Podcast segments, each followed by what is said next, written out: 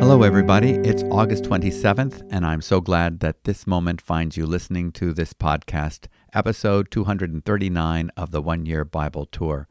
My name is David MacAdam, and I'm happy to serve as your tour guide, encouraging you to read along with me each day as we make our way through all 66 books of the Bible in a year. This is not a contest, but it is a challenge and a worthwhile goal. We have made progress reading through the Old and New Testaments we're about 65% of the way through, and I hope that you're finding the commentary helpful. Our intention is to highlight observations from our Bible reading that you won't want to miss. The goal is not just to receive information, but to let the Word of God do its work of transformation. We want to gain understanding of what God is giving of His self revelation through the various books of the Bible.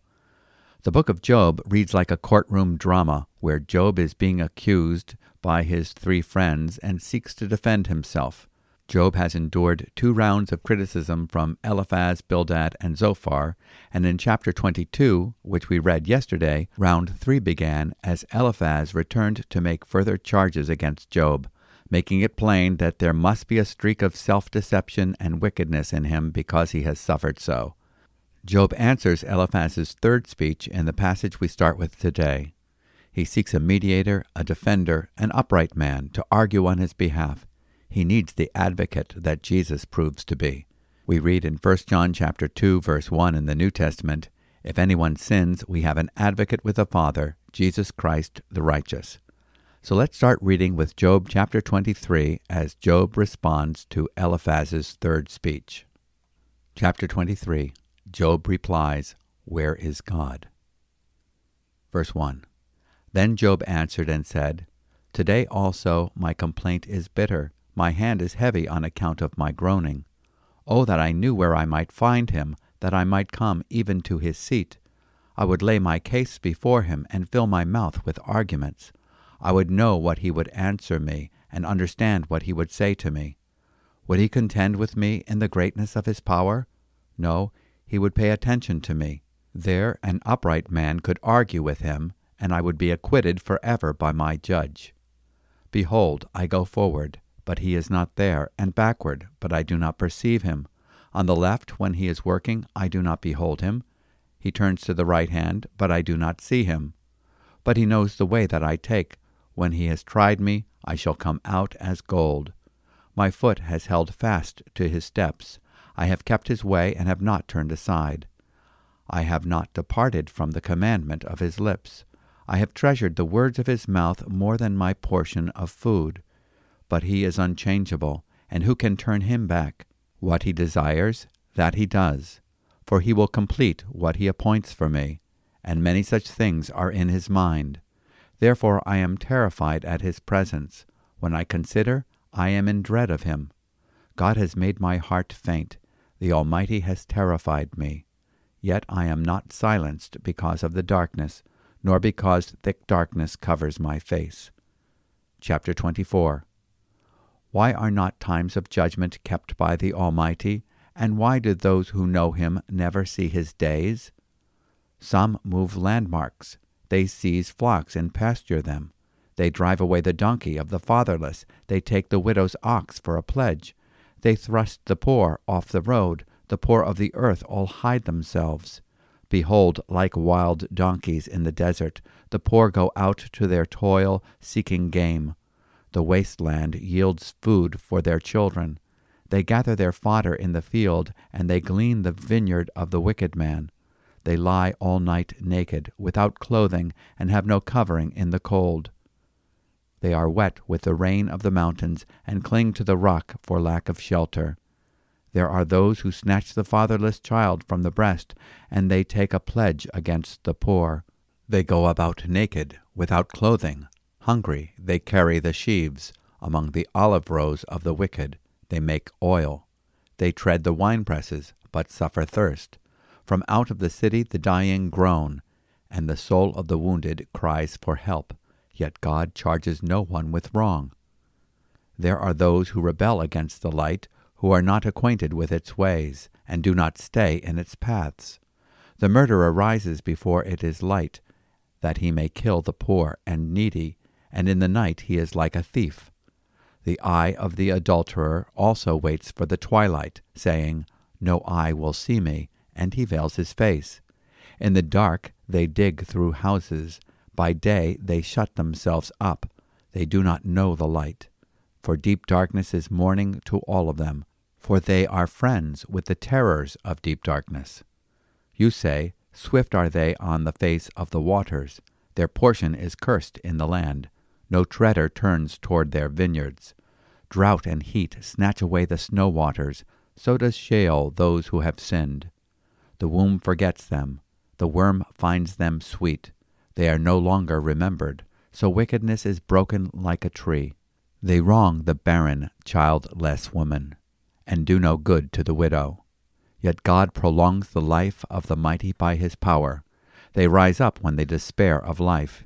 He gives them security, and they are supported, and his eyes are upon their ways. They are exalted a little while, and then are gone. They are brought low and gathered up like all others. They are cut off like the heads of grain. If it is not so, who will prove me a liar, and show that there is nothing in what I say? Chapter 25 Bildad speaks. Man cannot be righteous. Then Bildad the Shuhite answered and said, Dominion and fear are with God. He makes peace in his high heaven. Is there any number to his armies? Upon whom does his light not arise? How then can man be in the right before God? How can he who is born of a woman be pure? Behold, even the moon is not bright, and the stars are not pure in his eyes. How much less man, who is a maggot, and the Son of Man, who is a worm?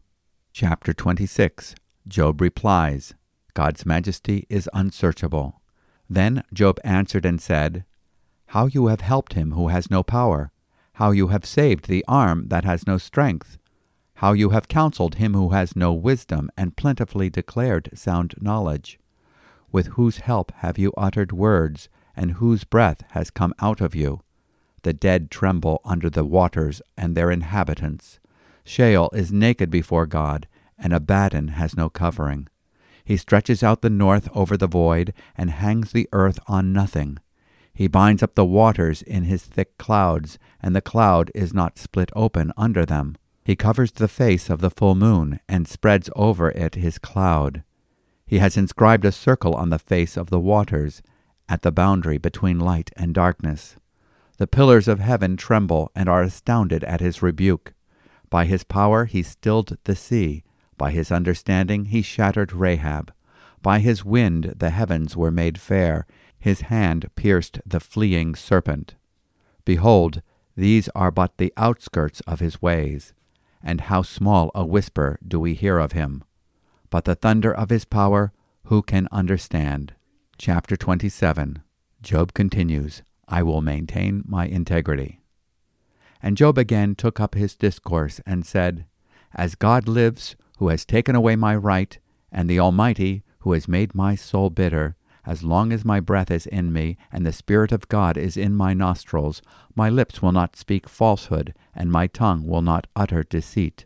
Far be it from me to say that you are right. Till I die, I will not put away my integrity from me. I hold fast my righteousness and will not let it go. My heart does not reproach me for any of my days.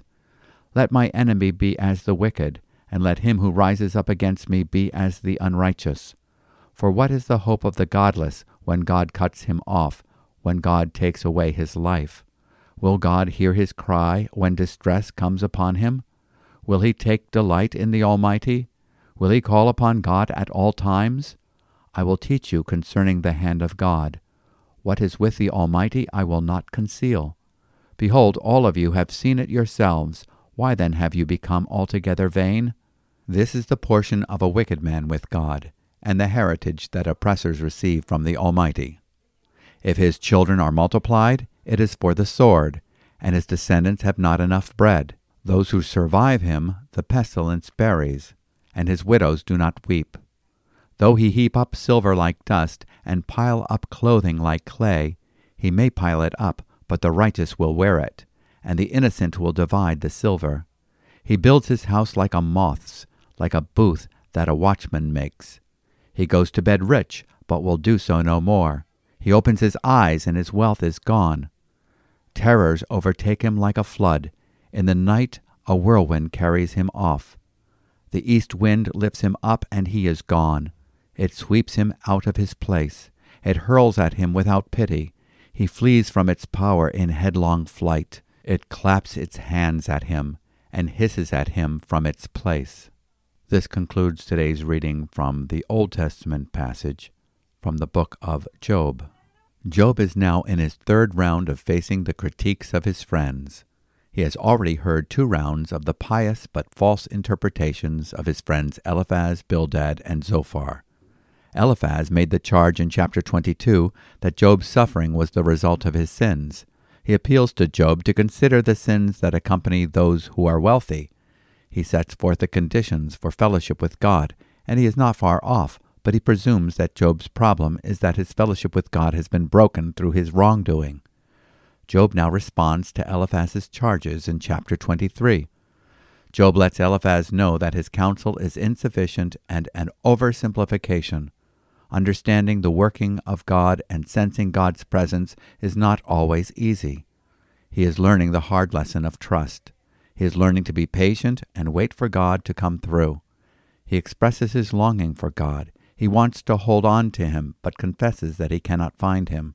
Oh, that I knew where I might find him, that I may come to his seat. Job chapter 23, verse 3. This is a reminder that we must not give pat answers when people are going through hard times. We should encourage trust, but we should not presume that we have all the answers. Once again, Job anticipates the gospel. He knows he has need for a mediator to reason with God on his behalf. There the upright would reason with him, and I would be delivered forever from my judge. Job chapter 23, verse 7. Although Job cannot discern God's presence and working, he affirms that God is in control of what he is going through and that God is doing something to refine him. But he knows the way I take. When he has tried me, I shall come forth as gold. Job chapter 23, verse 10. Job still knows that God's commandment is true and his word is to be desired. I have not departed from the command of his lips. I have treasured the words of his mouth more than my necessary food. Job chapter 23, verse 12.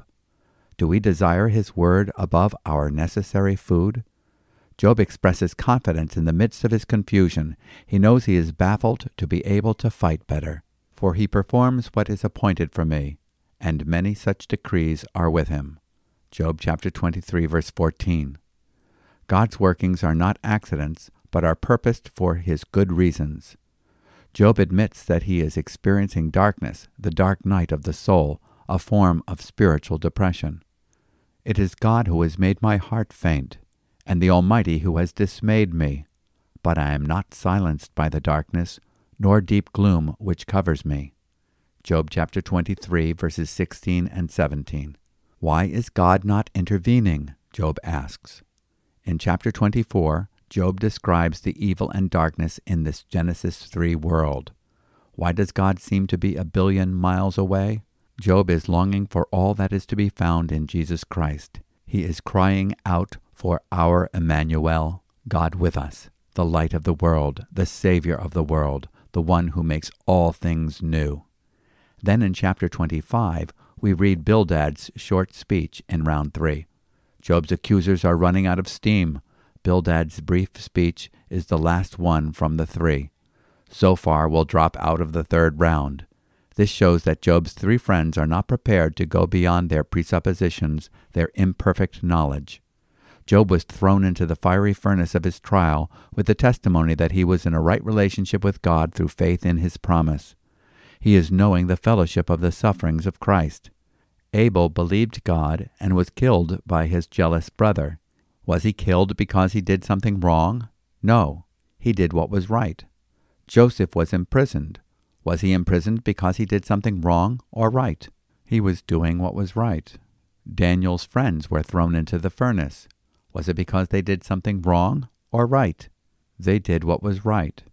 Daniel was thrown into the lion's den, not because of something he did wrong, but something right.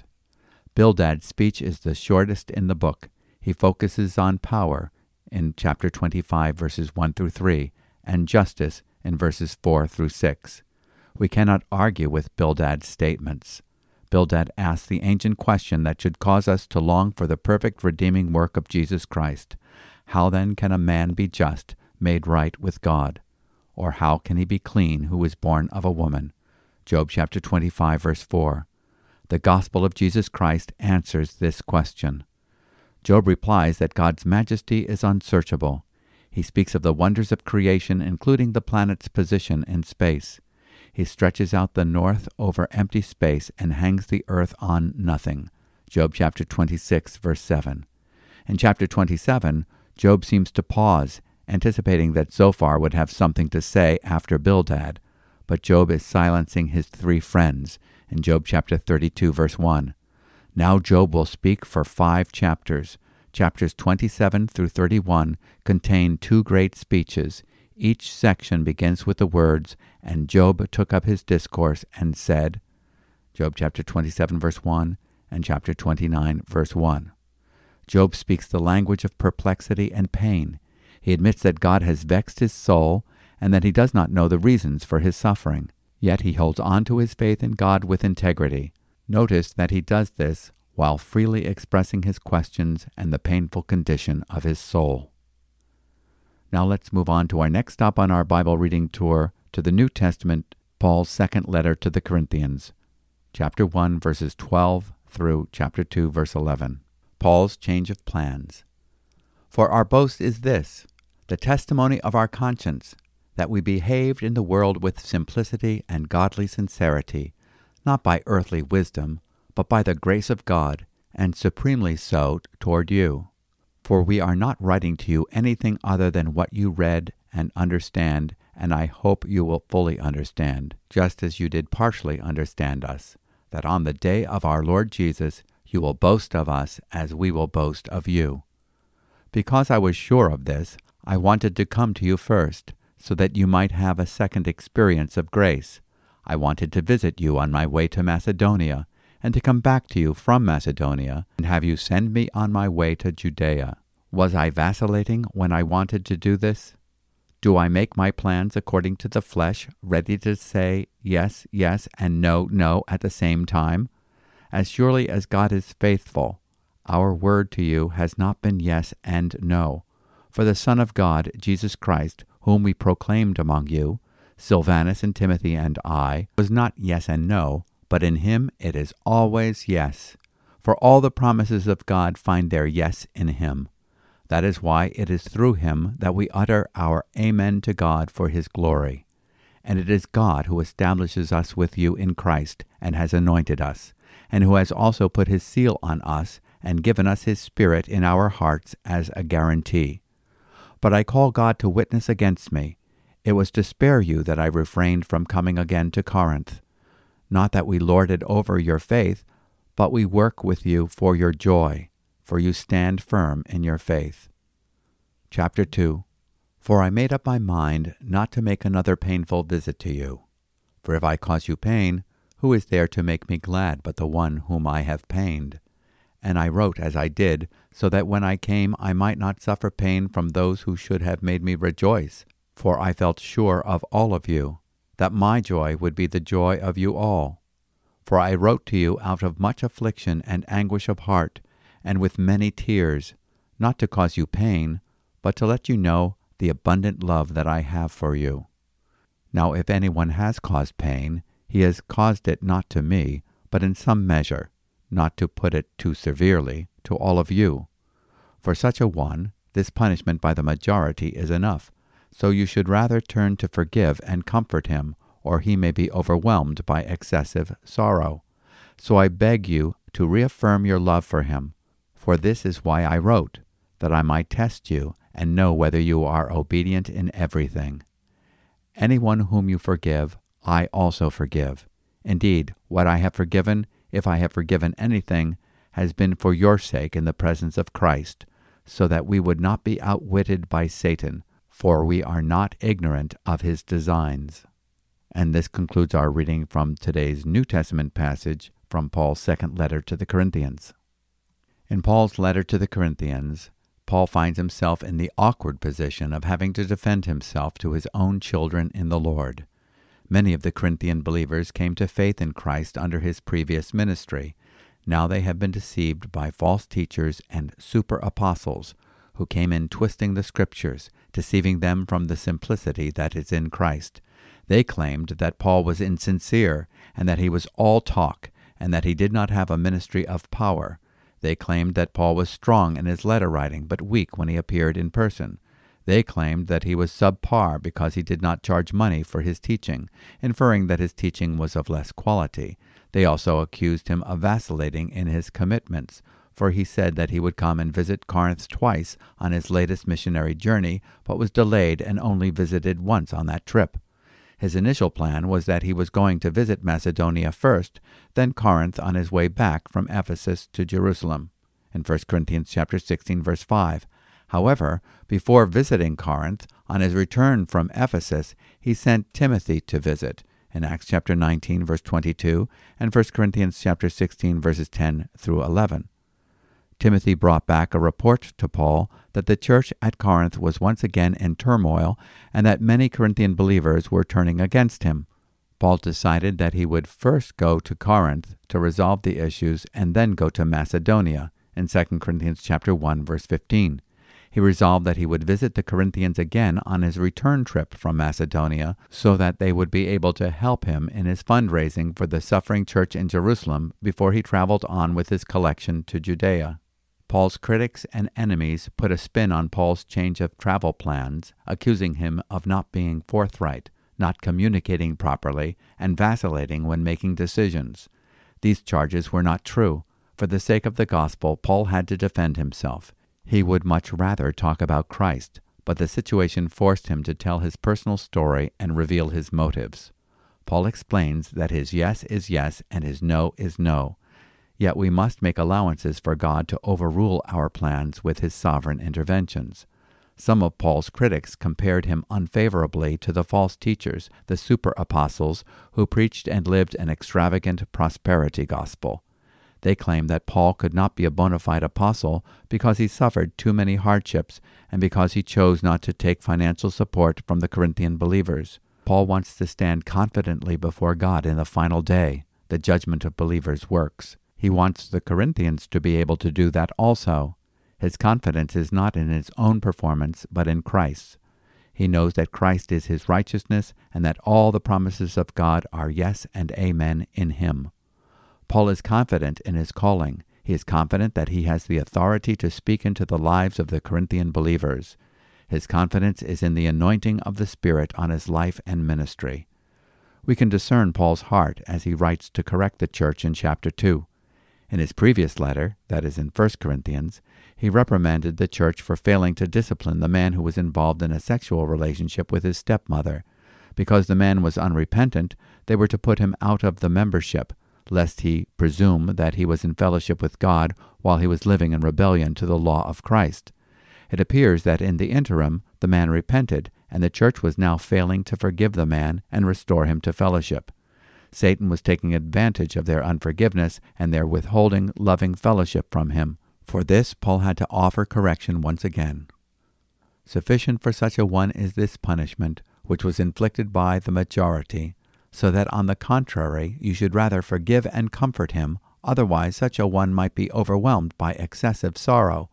Wherefore I urge you to reaffirm your love for him, for to this end also I wrote, so that I might put you to the test whether you are obedient in all things.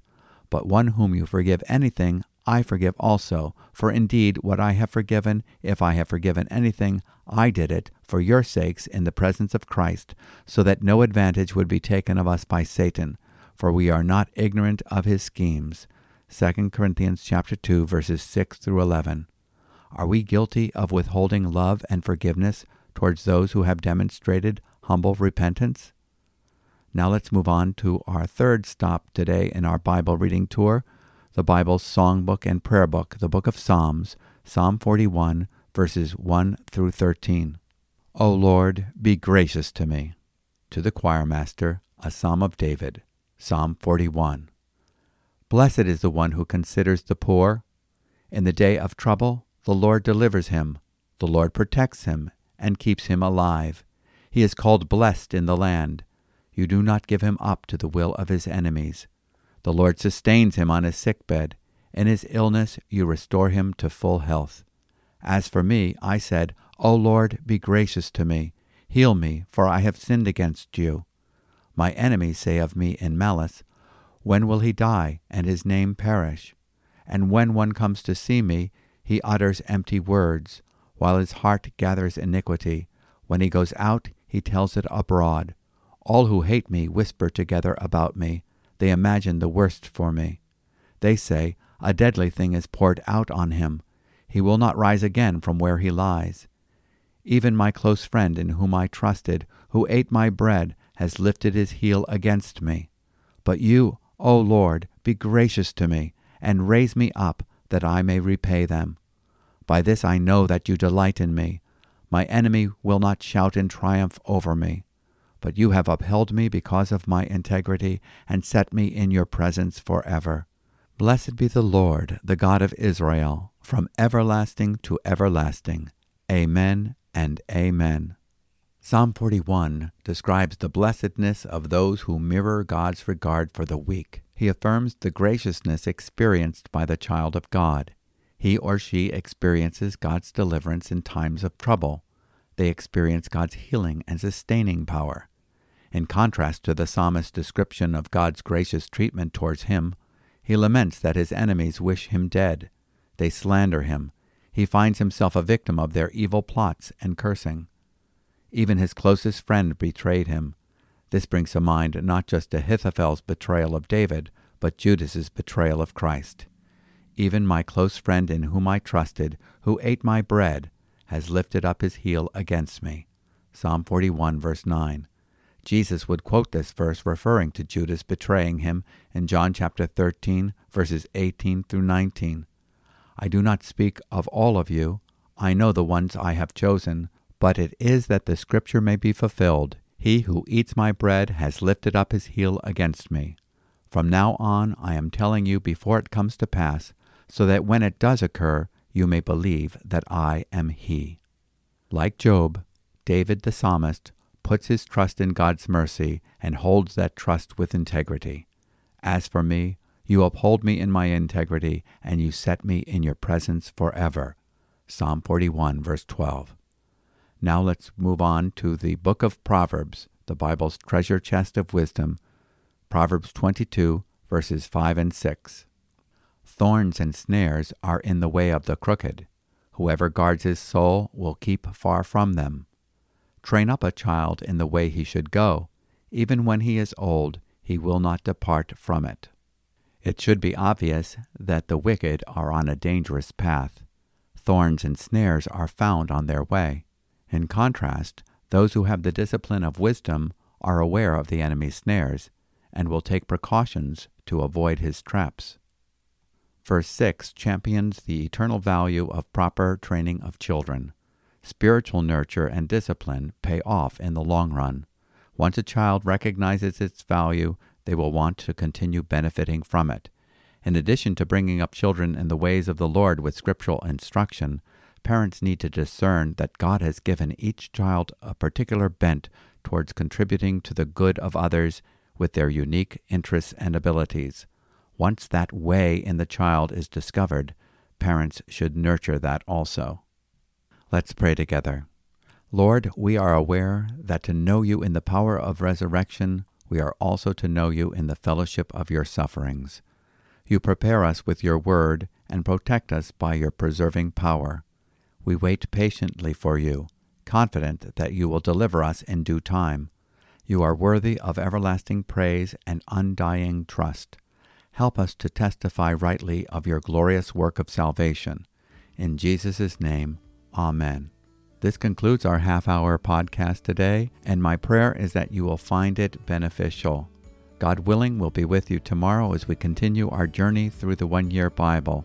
My name is David MacAdam, and you can always contact me by email at podcast at newlife.org. And if you would like to know more about New Life Community Church and its ministries, or subscribe to a daily email written copy of our commentary on the one year Bible portion, you can go to our website, newlife.org. So until next time, God's peace be with you. Shalom.